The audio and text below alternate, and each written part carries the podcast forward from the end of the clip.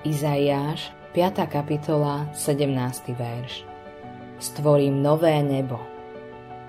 Čo za miesto je nebo? Poprvé, nebo je domov.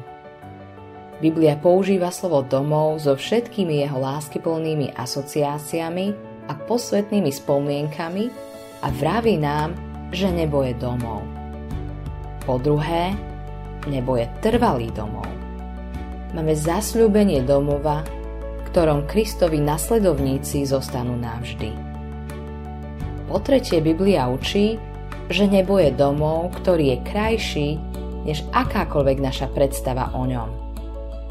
Nebo by samé o sebe nestálo za veľa, ak by Boh nebol Bohom krásy. Po štvrté Biblia učí, že nebo bude šťastný domov, pretože v ňom nič nebude môcť spôsobiť smútok. V nebi sa rodiny a priatelia opäť stretnú. Boží dom bude šťastný domov, pretože tam bude Kristus. On bude ústredným bodom neba. K nemu sa budú obracať všetky srdcia a na ňom budú spočívať všetky oči. Modlitba dňa Keď rozmýšľam nad zasľúbením väčšného domova v tvojej blízkosti, a nad opätovným stretnutím s mojimi milovanými radujem sa.